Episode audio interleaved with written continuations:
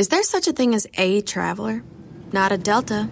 Because we know on one flight, Mike in 8C prefers reality TV to reality. So we provide more than 1,000 hours of in flight entertainment. While on the flight after, 8C is occupied by Jen, whose favorite snack is tea. That's why we provide fast, free Delta Sync Wi Fi available for SkyMiles members, because at Delta, we know. Refill? Everyone flies their own way. Delta. Keep climbing. Free Wi Fi available on most domestic flights. Terms of use apply. The longest field goal ever attempted is 76 yards. The longest field goal ever missed? Also 76 yards. Why bring this up? Because knowing your limits matters, both when you're kicking a field goal and when you gamble. Betting more than you're comfortable with is like trying a 70 yard field goal.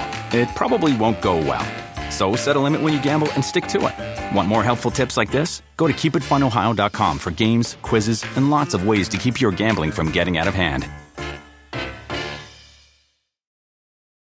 This episode is brought to you by Progressive. Most of you aren't just listening right now, you're multitasking. But what if you could also be saving money by switching to Progressive? Drivers who save by switching save nearly $750 on average, and auto customers qualify for an average of seven discounts. So multitask right now. Get your quote now at progressive.com. Progressive Casualty Insurance Company and affiliates national average 12 month savings of $744 by new customers surveyed who saved with Progressive between June 2022 and May 2023. Potential savings will vary, discounts not available in all states and situations. Yeah, yeah, yeah, yeah. Yeah, yeah, yeah, yeah, yeah. There he is. There he is.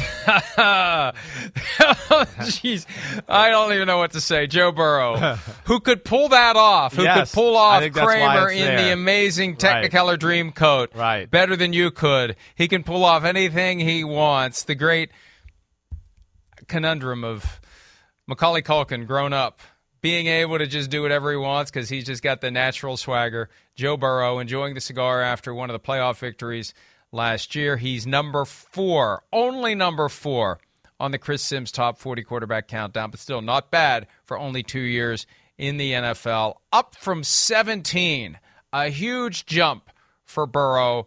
And I remember last year at this time, you and I were both concerned. How long is it going to take? Definitely. for him to be healthy. Remember in the preseason, Right. wasn't getting any reps. Yeah. Not sure about the knee. All of a sudden, out of the gates, that week one game against Minnesota, it's like, holy crap, Bengals may have something this year. No doubt, no doubt. And you know, it, it's it's he was 17 last year, but when I did the rankings, I I did say like, man, really, he, uh, the knee was what made him 17. He would have been closer to the top 10 in that area, I think, if there wasn't the knee injury. You said a word though that I think describes him. He's the natural. He's the natural. He's just he's just a guy that just knows how to play quarterback and play it at a high level. He really is. There's not one thing I look at and go, "Oh, he's the best at that in the NFL." But in every category you go through, you go, "Oh, he's towards the top. He's right at the top." And everything. So he's phenomenal that way. And what makes him special is the blend of surgicality. He can be like Drew Brees and boom, boom, boom, and pick you apart and throw for 70% and just really like play within the offense and put the ball on the money just time after time. And not easy throws either. I mean, we're yeah, 20 yard back shoulder throw. Oh, boom, on the money. But can read coverages, understands how to look people off, and really plays at a way more mature level than we're used to seeing a second year quarterback play. That's where he's really special. So doing that. But then he has the blend of surgical and then the backyard part. The escapability, it's it's some of the best in football. It's right up there with Mahomes and Allen and what he does. And within that escapability, yes, we know he can run and do that. But to me, is this is maybe where he's the best in football.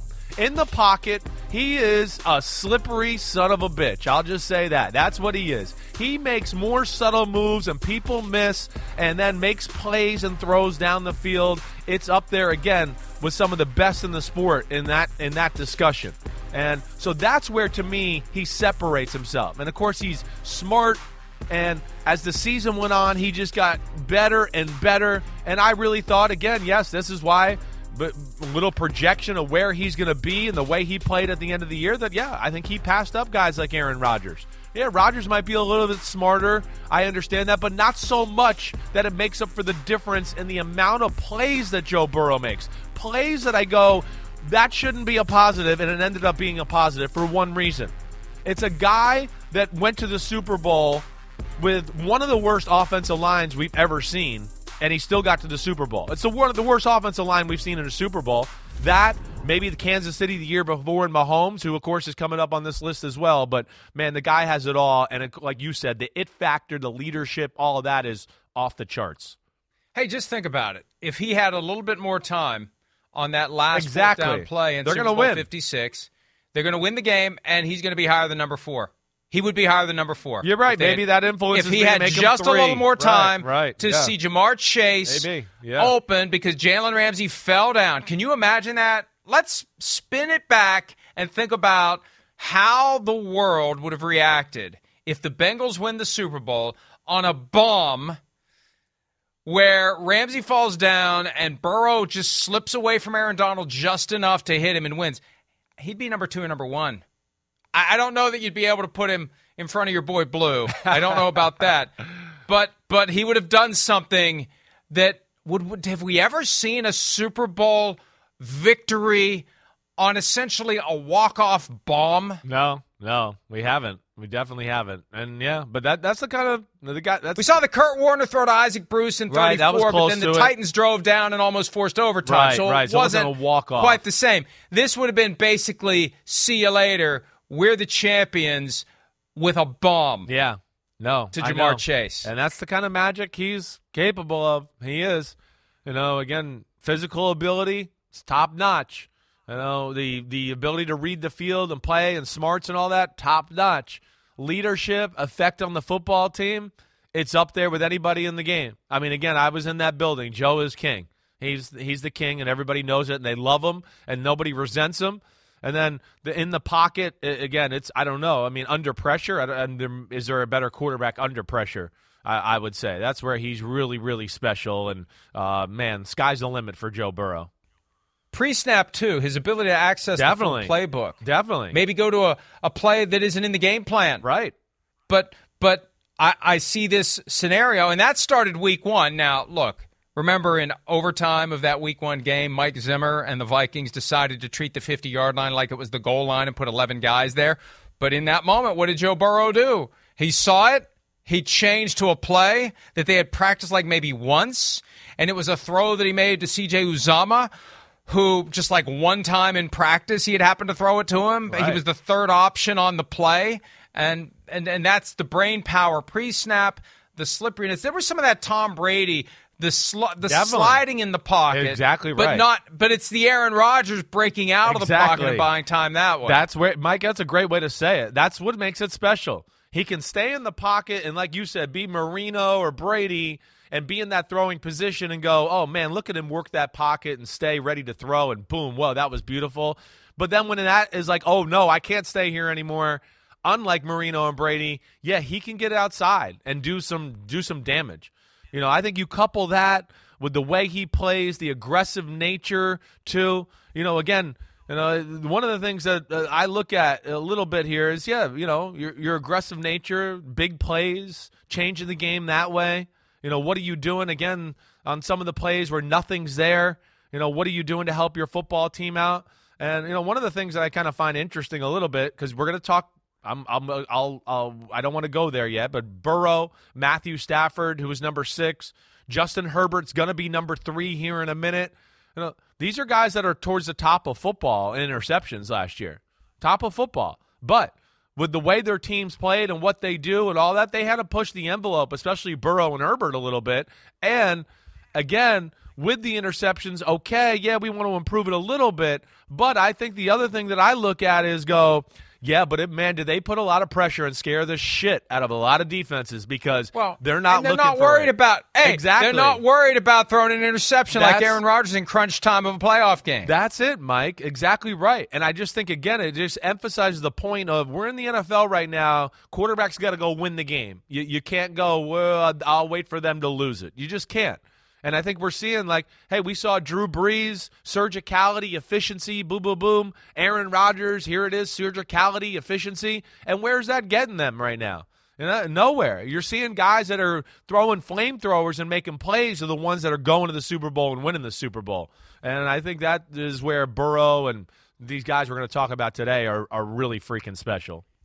And as we said earlier in the show, it's not just about the talent with which you roll out of bed. It's what you do with it. It's the constant effort to make yourself better, to make changes where you need to. And one of the things that Joe Burrow did last year, change mechanics to get more power. Chris was with Burrow earlier this week. Here's part of their conversation on that specific topic.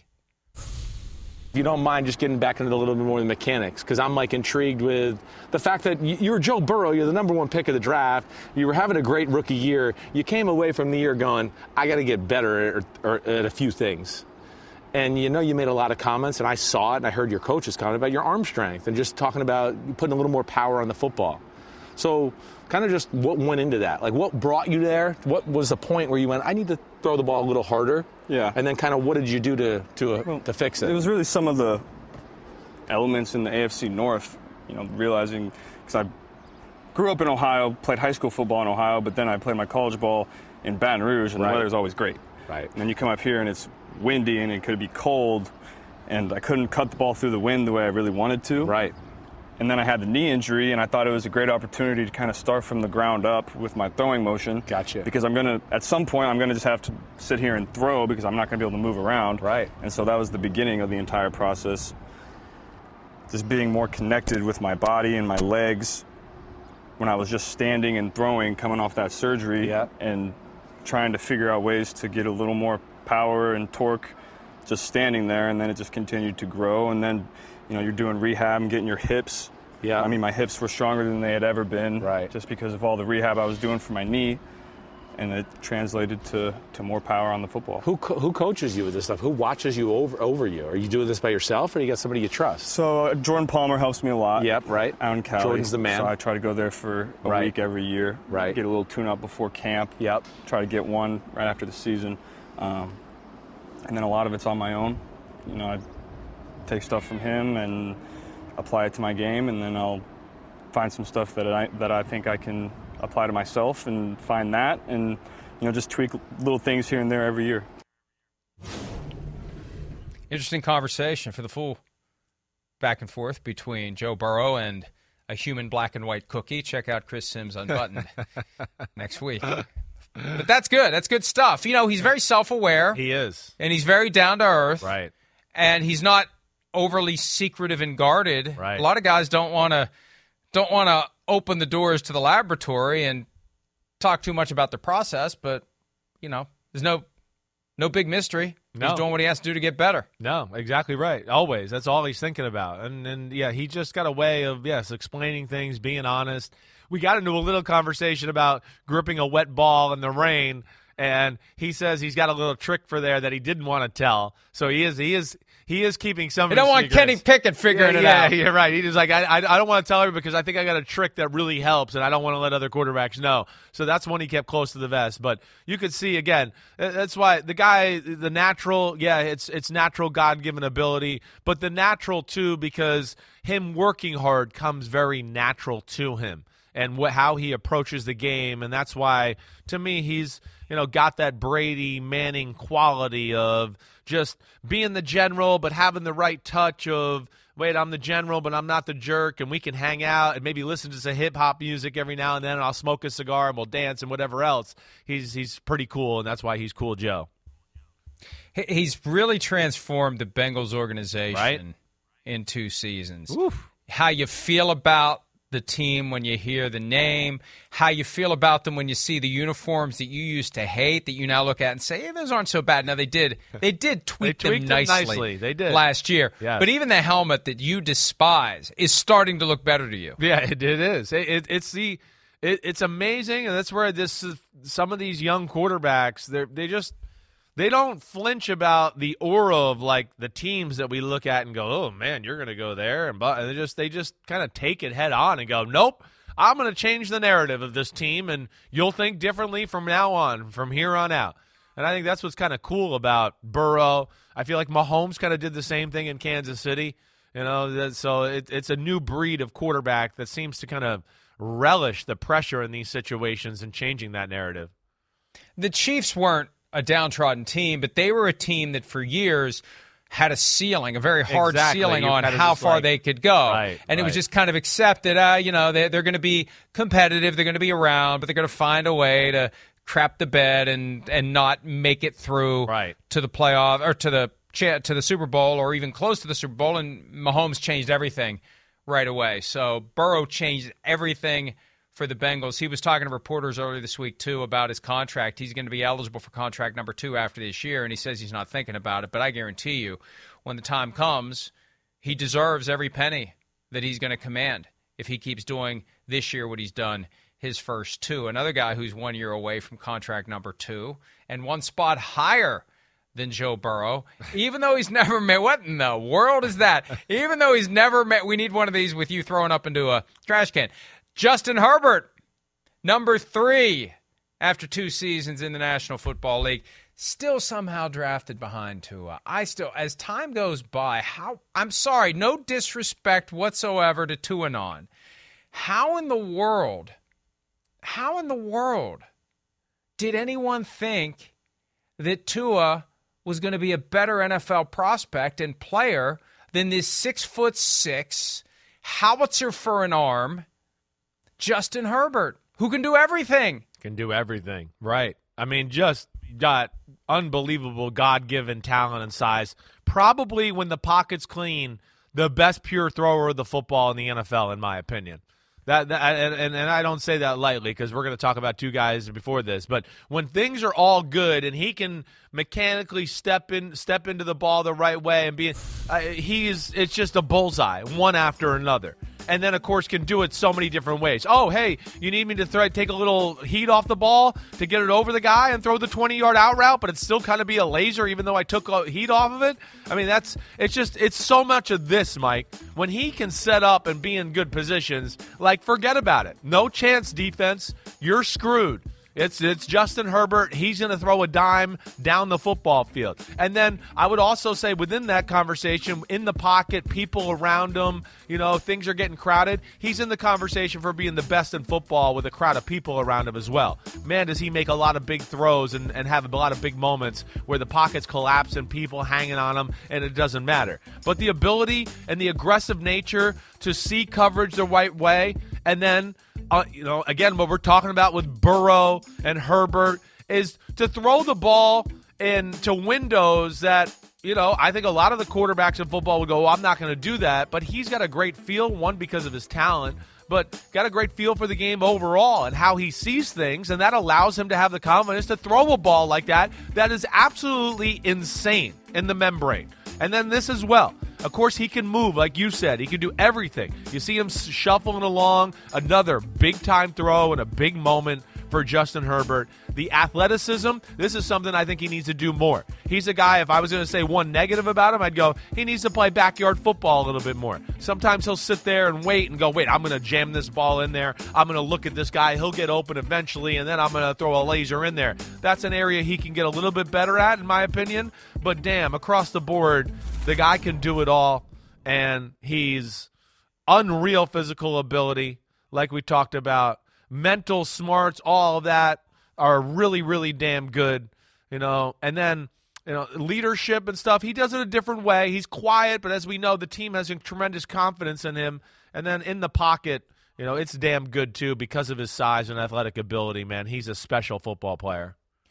His performance in regular season game 272, the last game of the season, the back and forth, that epic that that just a little taste of what the playoffs were going to be like. We've forgotten how great that game was because the playoffs were so awesome. He was spectacular. He was fourth down. Justin Herbert getting it done, thriving on fourth down. Amazing. Time and time again. I just think that's something we're always looking for things that carry over to the next year. Yes. I think that last performance from Justin Herbert mm-hmm. carries over, and I think fuels this idea that he's top four, top three in the NFL. Well, yes, I, I, I think you know. Again, I think that's just a yes, like a the tipping, the tipping point, or the tip of the iceberg to what we're about to see here with Justin Herbert. Mike, just coming away and, and watching the majority of his throws from his, the year, you just come away going, "Oh my gosh, it's unreal." The amount of big time throws he makes, and of course he does it with such ease at times too. We don't even give it credit because we just go, "Man, he just it just looked so easy." But he's opened up the playbook.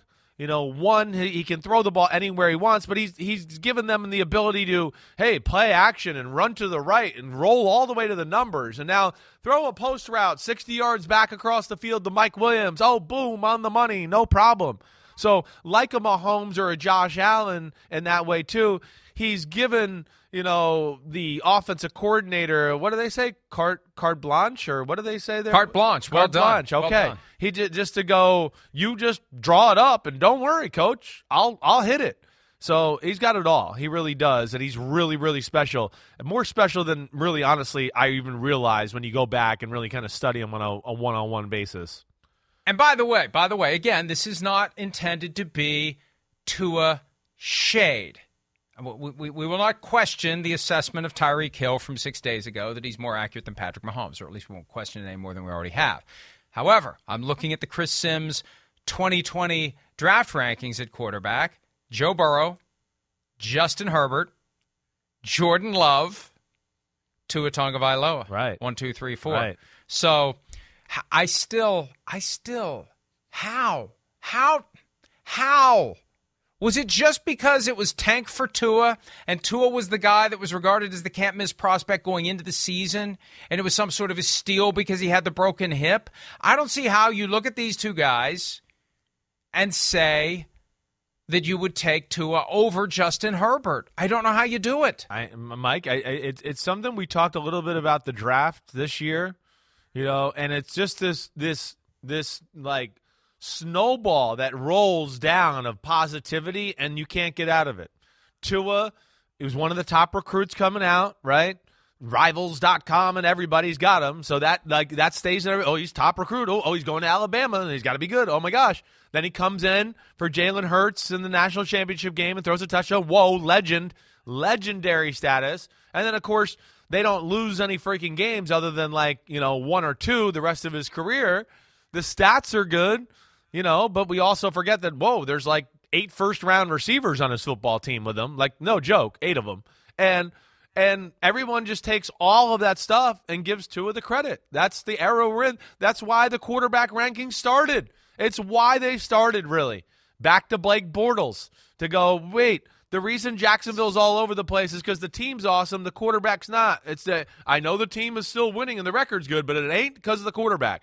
And we give too much credit to that. People get lost to that. They lose their, their ability to evaluate with all the biases that get thrown out of them from the things you're talking about and I'm talking about.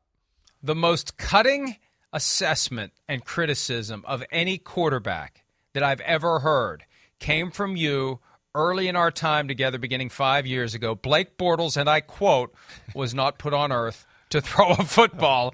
Good Lord. the last thing that any quarterback wants to hear from another quarterback hey, Blake, you were not put on earth to throw a football. Yeah, I, I sorry. I, I mean, I am. But but it's your honest assessment, it and was- where is he now? Yes. I, I respect the fact that the guy is still hanging around. yeah, he's trying. The the lower reaches of give me a call and put me as the last guy on your depth chart. At a certain point, I think you just say, I've made my money. I'm not. I'm I'm done. I'm done playing this game where I show up for a week here and a week there as the guy they just cut as soon as somebody's healthy again. I respect him for continuing to to to to just go at it. I I won't be surprised to see him in one of the spring leagues at some point. It's going to put him on the field and let him play if he loves football enough to do it. I mean, he's like that golfer that's not very good, but he loves doing it. Then then more power to him. Yeah, yeah. You know, again, I, it's it's it's I I like I'm not not one of my proudest moments, but it. it, it No, I think it was great. It's a perfect assessment. I know. Well, yeah, I I'm was trying to make a for it. point. It's the kind of candor that makes us different than than the than the you know the shows out there that that uh, will try to blind you with positivity. We're trying to be realistic. We're not trying to be negative. We're just trying to be realistic. Yeah, that that's right. Just trying to be realistic. And again, it just it's it's a it's a hot button topic and you know the sport as far as you know where how to evaluate quarterbacks, how much to give them the you know how much you know credit do we give them for the team success? How do we balance all of that? It's the toughest thing about this exercise that I do right here. It is. And uh, this was a nitpicky group here, but I mean, I, you know, the top five I think is was clearly the top five. All right, Mike and and Herbert and Burrow. Yeah, I do think at the end of the year surpassed Aaron Rodgers, and I never thought I was going to go into this process. And again, I'm even projecting a little growth from, you know, they're going to get better this offseason. They are. Uh, it's going year two to year three. So they're still going in this trajectory, and they're playing phenomenal football and really two of the best players in the sport already at a very young age, and they ain't going anywhere anytime soon.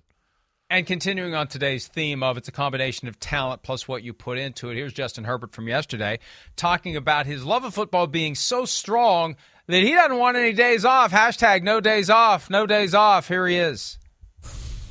I think the great thing about football for me is I need football. And, you know, I love waking up and, and going to work and lifting, running, throwing, and, and watching film. And, um, you know, I think too much off time can kind of be a burden to me sometimes. So I always look forward to having stuff to do, and whether that's watching film or whether that's throwing um, or being out here for OTAs, I think that's what I just kind of look forward to. I feel like I'm kind of on vacation right now. Um, you know, I I think if you're taking a vacation, you're trying to get away from something. But you know, I always look forward to coming to this place and working and, and doing all these fun things. So going home, I'll, I'll, do the same thing, try and have as much fun as I can with my family and things like that. But uh, you know, it is kind of work and, and, get ready for the season. Yeah, I feel like I just get bored sometimes without football, and, and, you know, Saturdays and Sundays are nice, but at the same time, like I'd rather be playing and, and having something to do because I hate hanging around my house and not doing anything or accomplishing anything. So um, you know, having something to look forward to, I think that really helps me. Awesome stuff, and it's the right attitude. Who likes hanging around the house doing nothing? You got to have something going on, and he wants to have football going on. What he said right out of the gates is the kind of thing that the NFL has to love. It's a T-shirt slogan. The great thing about football is, "I need football." Seriously, I mean, yes, uh, that, then that's what you want to hear from your quarterback. And I think you know, again, the top four guys that we're talking about here, you know, Burrow, Herbert, you know, and of course, you know, Allen and Mahomes, I don't know which order they're coming in, but they're coming up, obviously. They have that like ability to relate to players, be cool, be one of the guys, but also show that like, wait, I am I can be psycho robot quarterback guy, but not so much though that I'm not relatable and can't lead you guys and still, you know, really bring us together in the right way. Uh, I think that's where these guys are special. For young quarterbacks, they really have the magic touch as far as people skills go. Chris does know who number two and number one is. He does know that. He's just keeping the rest of us yes. in suspense. Right. The suspense will end for the PFT Live audience because when we return, we'll talk about number two and number one. We'll be back with that right after this. Around any corner, within every battle, and with the dawn of each new day, the threat of the unexpected, the unpredictable, and the unrelenting lies in wait. But Marines will always be there. They are the constant in the chaos. No matter the battlefield, Marines adapt to win, defeating every shifting threat, protecting our nation's future. The few, the proud, the Marines. Josh Allen waiting on the sidelines, desperate for a chance. First and goal at the eight. Mahomes gets the shotgun snap, pumps, throws for the end zone to Kelce, adjusting, makes the catch, touchdown! Travis Kelce with a touchdown in the back right corner of the end zone. Kansas City wins it.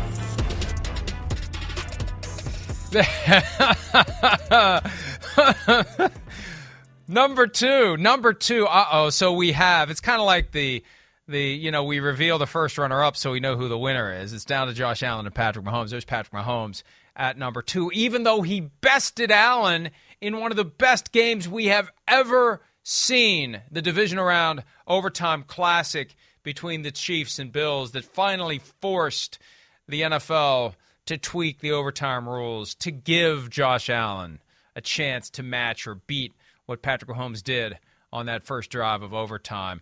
Mahomes has, you know, it's only been five years. I know. Right? Yeah. But it just feels like, wait, 18, 19, 20, 21.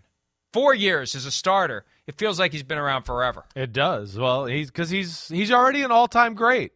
I, I mean, it, it, I don't even want to say he's two. I want to be like he's one A in this. These are these are two guys where I mean, Mahomes is a first ballot Hall of Famer already, in my opinion. He's he's going down. He's already on the trajectory of being the greats of the greats that way. He's the coolest QB in the NFL and probably the most fun to watch in the NFL. I mean, his creativity, the way he delivers the football, there's nobody like Patrick Mahomes. All the different arm angles, the ability to make unreal completions with the body being in awkward positions and every that. I mean, it's it's all special. I mean, he's got cr- incredible touch and anticipation for a guy that has a strong arm. He doesn't rely just on his arm all the time to make unreal plays. But this stuff, I mean, are you kidding me? I mean, come on. That, that's insane. On the run, awkward position. That's where him and Allen are special. Allen and him and their arms, when in awkward positions and making throws, they have the strongest arms in when it's like, oh, whoa, that was a weird delivery, or whoa, the feet were cockeyed. They can just make so many unbelievable, magical plays that way.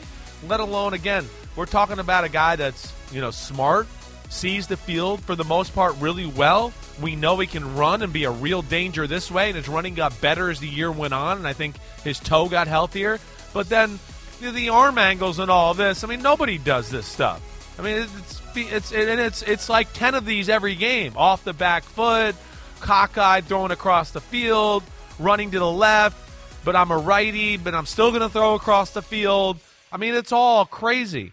You know, that's that's where he's just really special, and of course, he's a leader and has great effect on his team, and that team thinks they can win anytime he's on the football field. Mike, I mean, he's he's a showman. He's an ultimate showman, and he's definitely one of the best players in the game. In fact, he's the second best player in the game right now for my money. But man, I love me some Patrick Mahomes. All the things he does defy what coaches wanted all those years. They want the mechanics, the form, the hips, everything just right to get maximum. He he's a shortstop who plays football. Yes. And I remember him explaining this to me early in the Patrick Mahomes experience as we were all trying to process this thing that that was so different than what we'd ever seen.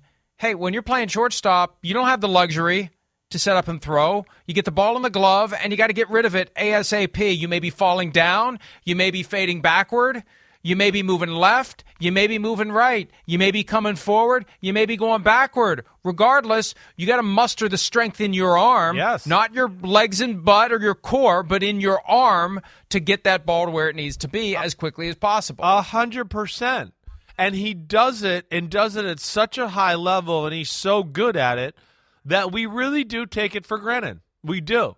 There is so many throws every game where I come away and go, nobody would even attempt that, or no one would be able to even try to try to make that a completion, and he makes it a completion, and it's like accurate and on the money. Oh, wait, I'm in the pocket. There's a guy crossing the field. There's nowhere to throw the football. I got to go down here to throw it sidearm to Travis Kelce who's 20 yards down the field.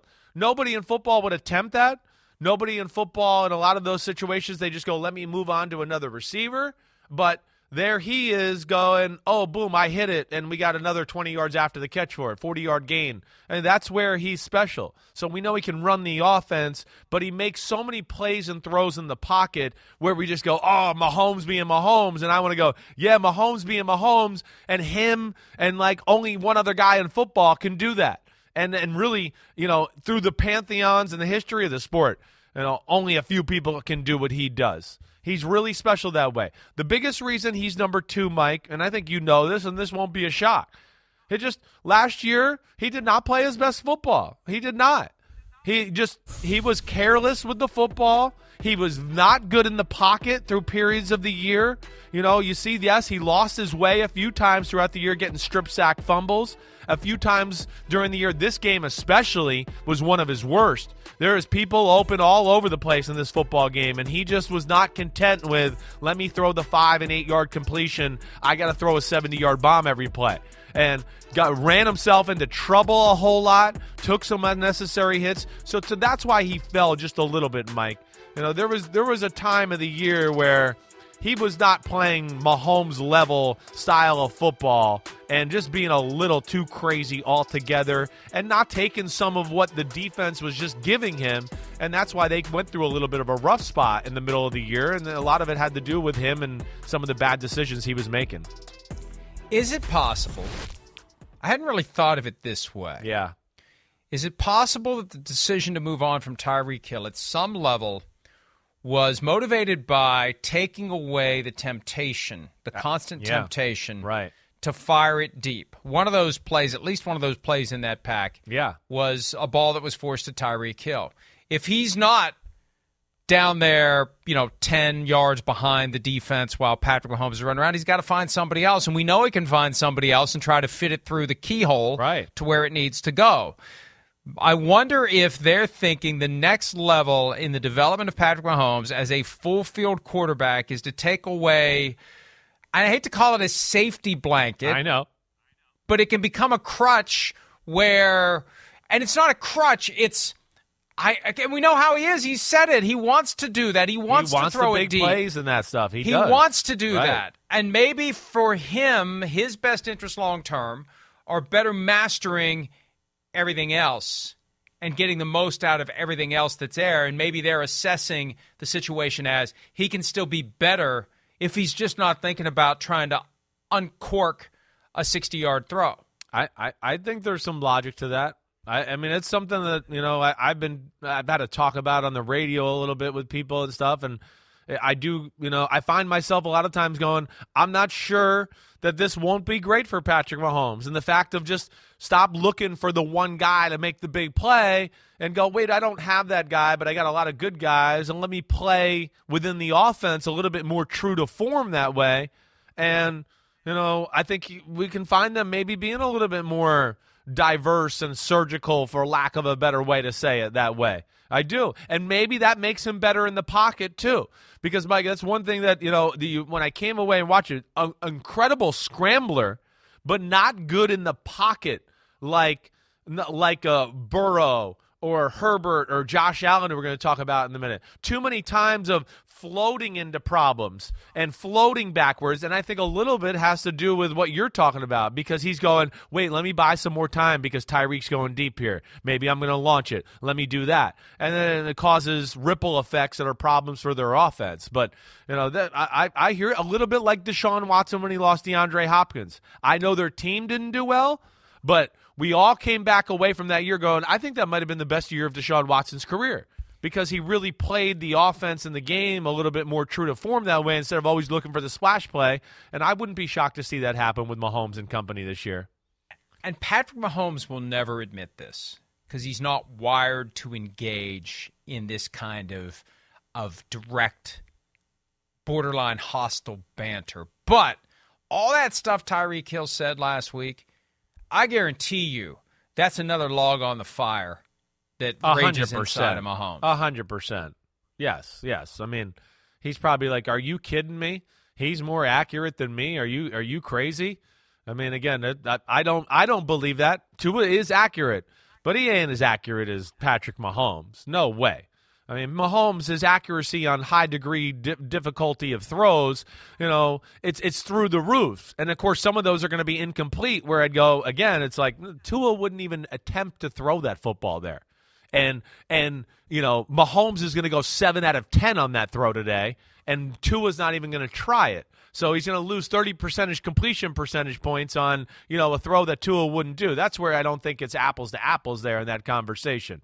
But uh, I, I'm excited to see Mahomes. I wonder with Mahomes a little bit if the year they lost to the Bucs kind of filtered into last year a little bit because he was so badly protected passing the football that year, like Burrow was this past year. And they still got to the Super Bowl, and it was really because Mahomes' magic and what he did. I feel like that year caused some bad habits that filtered into this year a little bit. And he kind of finally fixed them later in the year and, you know, got playing the position the way he's normally playing it. And I, there's a part of me that feels that way, Mike, that that affected him a little bit. All right, that was number two. Then there was one, the only one, the last one. Chris's boy Blue. There he is, riding the horse, off to save the day, except in overtime when he doesn't get a chance to even touch the football. But if it happens again, he will. Josh Allen, number one, Bills quarterback. Hard to argue, hard to argue, even with all these other great quarterbacks. We've seen a couple of spectacular seasons from Josh Allen, and there's a reason why more money is being wagered on the Bills than any other team to win the Super Bowl this year. Yeah, I mean, these are both my guys. I, I really love these two. Uh, it was splitting hairs. But Josh Allen, for my money, is the best quarterback in the football right now. He's the greatest one man show in the sport right now. And I don't think there is another team in football that asks their quarterback to do more to win the football game than Josh Allen.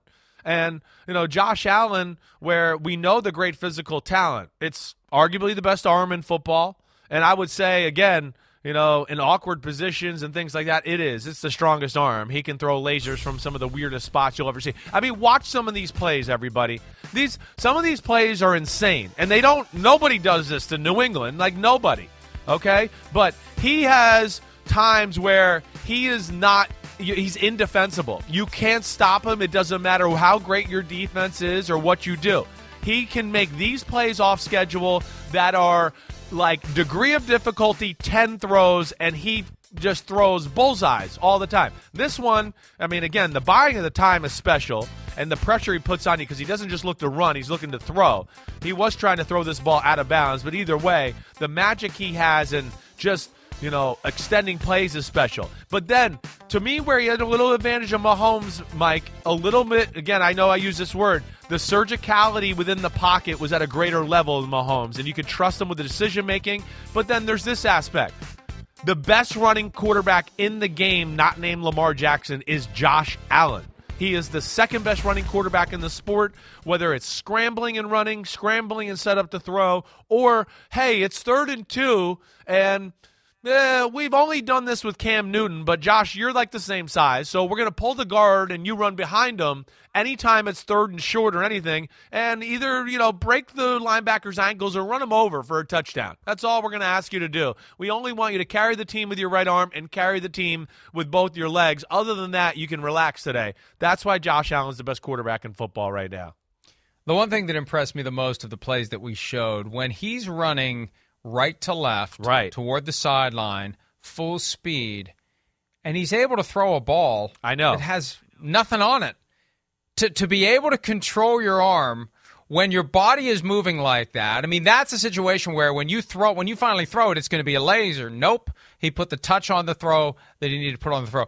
I'm watching all those different throws he makes, and it's like this is exactly what you're talking about with Trey Lance. This is what Trey Lance needs to develop into instead exactly. of the right. one one throw laser all the time. This is why there's a benefit in varying. Sometimes you need to throw the laser. Yes. Like the throw in the pocket where he fired it down the right sideline. Right, exactly. That we showed. Right. But a lot of times, the angle, the speed, the trajectory, it's all conducive to getting the ball into the guy's hands at the right time and in a way that he can catch it that it's going to be easier to catch it. Right. It's it's just amazing to see the full array of skills that Josh Allen has play out in that minute or so of of highlights. No, it, it is it is really special. And then I think when you add on top of that that the guy can play in the pocket and make the right decisions and make throws, that's where you just go, you know, it's special.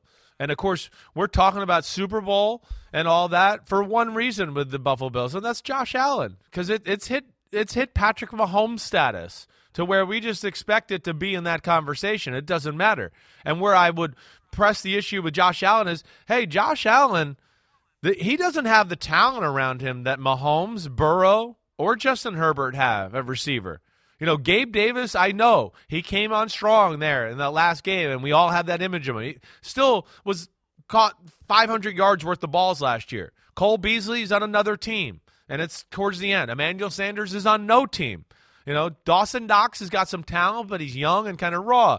I mean, he's doing it with Diggs and then a bunch of guys that are kind of like, whoa, we think they could be something in potential. It's not like he's got, you know, Tee Higgins, Boyd, and Chase and Uzomah, or, you know, Tyreek Hill, Kelce, Mecole Hardman, and, you know, another guy to go along with it, or Mike Williams and uh, uh, uh, Keenan Allen and Guyton and Jared Cook. You know, to me, he's he's doing the same thing those guys are doing, but with a lesser cast of characters around him. And to me, that's also special, and I think needs to be pointed out about Josh Allen a little bit more.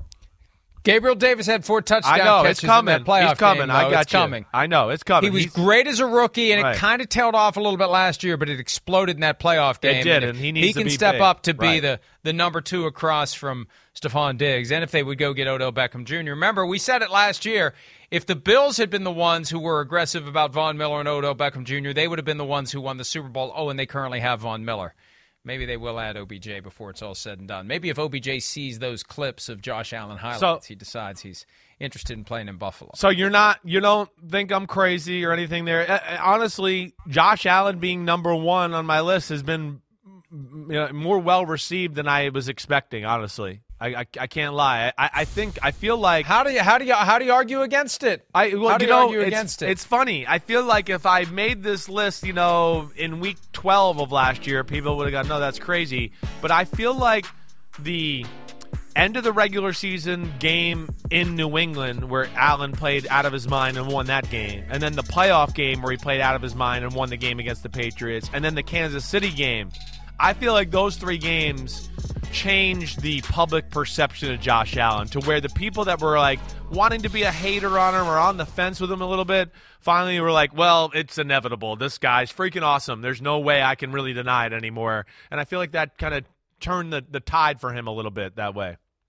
The one that stands out to me in the top 20, and Yeah.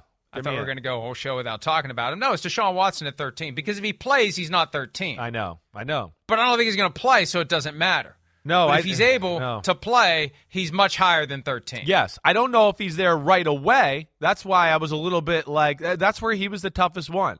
I don't think he's going to be much better than 13 right away. But to your point, if he did play and he got going week 10, you know, he could be yes, we begin there and go, ah, actually he's the fifth best quarterback in football. And that's where Deshaun Watson was certainly one of the hardest guys of, on this list for me.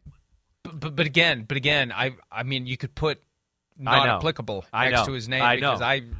However, it plays out, out during the right. the five weeks that we're off, when we come back in five weeks, I assume there's going to be greater clarity and we'll have a better sense. Yes, no, up, down, play, not play. But I think it's trending toward not play right now. All right, when we return, we are just six days away from the U.S. House Oversight Committee conducting a hearing into the Washington Commanders situation. Two important invitations were extended. One was accepted. One was declined. We'll get up to speed on that one. PFT Live continues right after this. The invitations were sent out on June 1. The responses came on the same day, June 15. Commissioner Roger Goodell will testify, appearing virtually next week before the U.S. House Committee on Oversight and Reform. Washington Commanders owner Daniel Snyder will not. Four page, single spaced letter sent by his lawyer to the committee explaining the reasons why, including issues of fairness and due process. And are you going to give me the documents you're going to ask me about? And yada, yada, yada. The one thing that really stood out Snyder claims that he has a long standing conflict Yeah. Out of the June country? 22. A commanders related business conflict. I thought the guy wasn't involved with the team, Roger. What's going on here? He's not involved unless he is involved. Remember, Goodell went over that whole thing in late March about how Snyder's not involved, and then the Washington Times reported the next day, oh, he's there all the time. He's involved. I mean, come on. He's citing that that is the ultimate middle finger to the league office. Are you going to take this, Roger, that the guy that you have supposedly sidelined is still involved and he's citing it as the reason for not showing up at the hearing that you're showing up? Well, not literally, but he's going to be involved in it. A commander's related business conflict when he's not supposed to be involved with the commanders at all. Are you kidding me? I couldn't believe it. I asked the league for comment, and of course, the crickets are making cricket sounds because the league isn't going to want to engage this. It's amazing. I- I He's not really supposed to be about it. involved, and he is ducking this committee appearance by citing a commander's related business conflict when he's not supposed to be involved in the business. I, I, Mike, I didn't even really put that together. I'm not going to lie and then sit here and try to BS my way through that. You, I mean, you're you're right. I never even really thought about that aspect of it. I, I I don't know why. I guess I, I kind of thought like, damn, he was uh, able to do business and be back in the job a little bit with them. But it, either way, it's just fishy. And uh, you know, I don't know. I mean, it just yeah, it just seems weird. It does. I don't buy the excuse. I mean, I, you know, uh, I don't know. The NFL commissioner's going to earn his sixty-five million in June in Europe. Or, I don't know. Hey, look, if you, if it's a priority to you, you find a way to be there. The bottom line is his priority is to not be grilled by this committee. He doesn't want any part of it because he knows what will happen if he's asked tough questions and he's under oath and he has to answer them. He knows it's not going to go well. It's better to not go and take the heat than to show up and get grilled. Let me ask you this, just your thought on this, because this is also. I just thought of this, you know, when I saw it yesterday. And, uh, do you think they're in cahoots here a little bit? Do you think the NFL is going, wait, I'll go, but Daniel, let's come up with an excuse and you don't have to go? Do you think they would play that angle? I don't think it's good for the NFL to have him go. I don't think it is. Okay. Regardless of what they think about him, Right. regardless of whether they're going to try to push him out, it's not good for the NFL. It's Right. not good for anybody if he shows up and testifies. So even though they're going to take a hit for it, it's better than the hit they would take if he showed up and testified. Now we'll see what happens with Roger Goodell. But as I've said, it's not going to be like a press conference where you get asked a question, you give a non-answer, and then the next person asks you a completely different question. The next question is going to be, "Sir, you did not answer my question." Right. So that'll be the challenge next week. All right, let's take a break. More PFT Live right after this.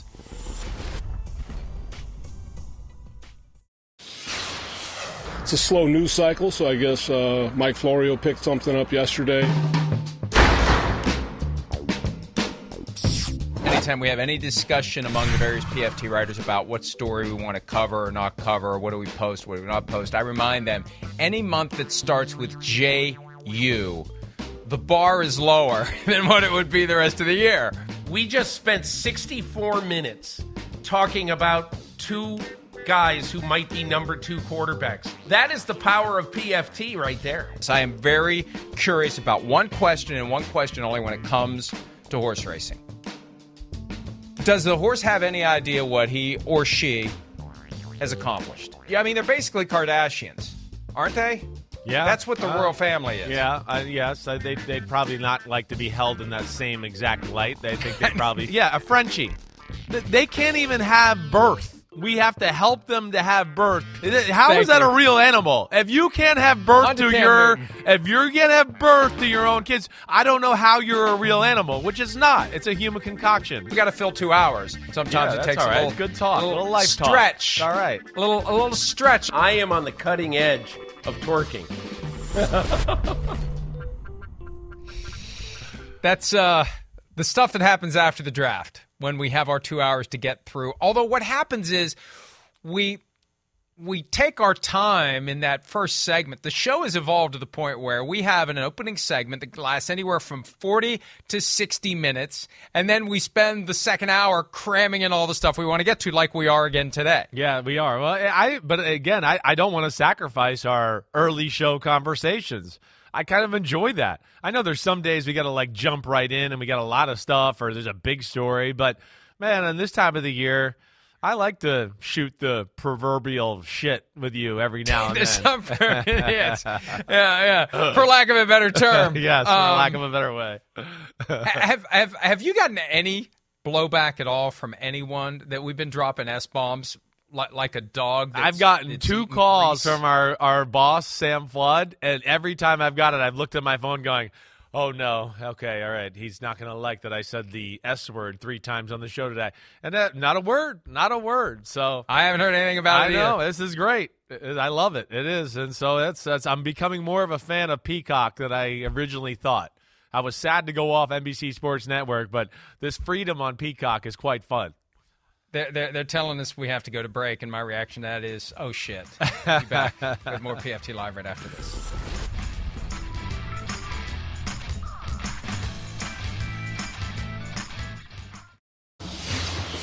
All time best of seven series we would have loved to have seen in the NFL. It's good. I like Since it. The basketball game is tonight. Well, you were complaining about it yesterday. See, you were complaining about it yesterday because you weren't ready for it. I don't love the draft, so Oh, I see. I, I actually, I'm ready. I, that's my idea, so I have to love it. Oh, that was your idea? Yeah.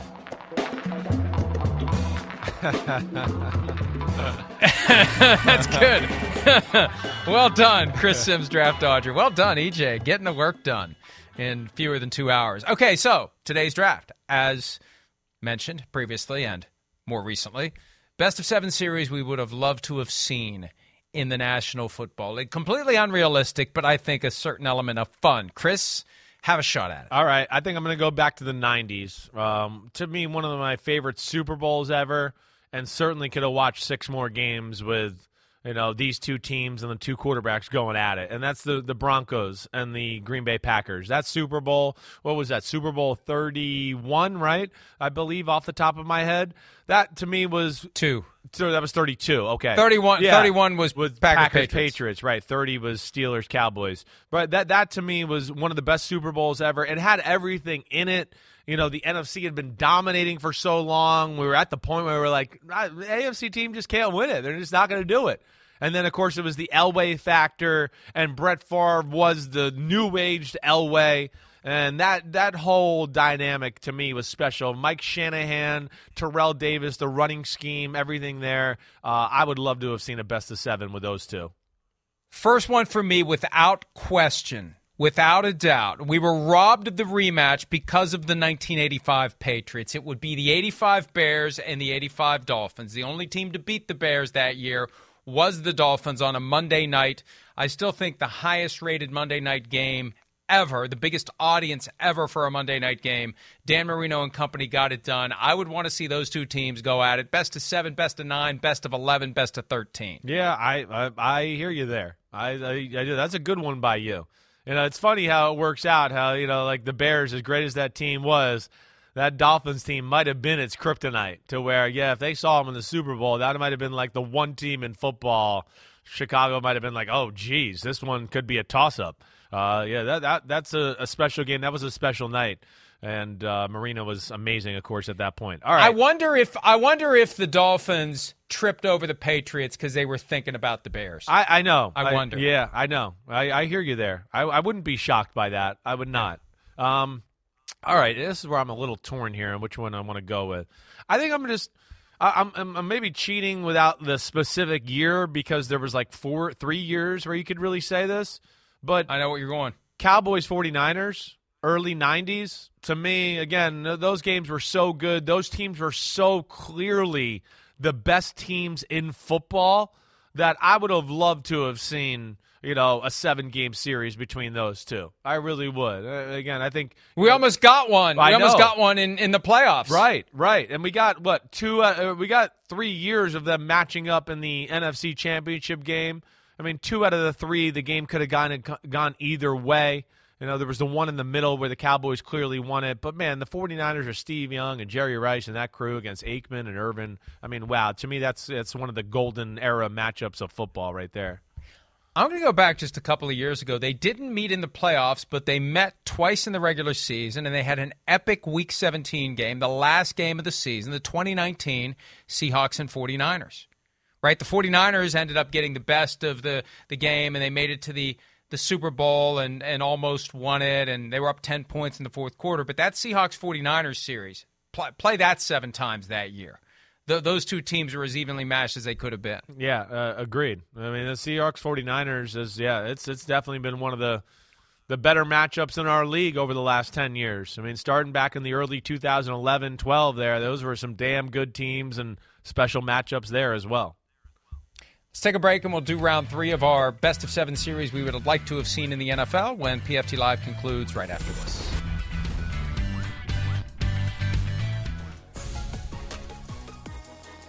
All right, one more round to go. I already have regrets about my second pick. I should have gone 2021 49ers Rams, but still, still, Seahawks 49ers was special in 2019. Chris, round three, you're up. Okay. Um I'm going to go to 78, Steelers Cowboys. Uh 78, I mean again, you could go 78 or, you know, what was the other one? 75. I mean either one. 78 I- I- was a better Super Bowl. It was though. a better Super Bowl. I'll bow to you since you were watching it live, old timer, and you would know better than me. I was But, alive. yeah, it was 35 31. Yeah, you you talked about it at the break. Hollywood Henderson stripped the ball out of You know, Terry Bradshaw's hand ran it for a touchdown on the same week. Jackie said, Smith drop. Yeah, sickest man in America. Bradshaw can't spell cat if he spouted them the C and the T. So that had some great storylines, let alone they were the two best organizations in the sport during that decade. I, I would love to see that. All right, I thought about the 2008 Steelers Cardinals because that was one hell of a Super Bowl. Yes, it was. Sneaky, great Super Bowl, and it was back and forth and back and forth, and I would have liked to have seen them keep going. I also thought about what else did I think about?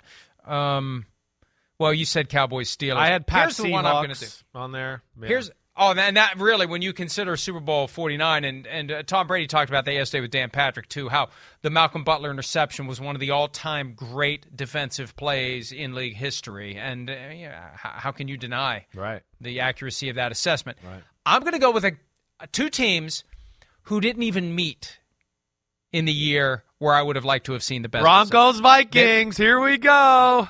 there you go. How did you know? Broncos Vikings 1998, the two best teams in the NFL that year. I, I know. Thanks to Gary Anderson, who missed the 39 yard field goal, the only kiss, kick he missed the entire year.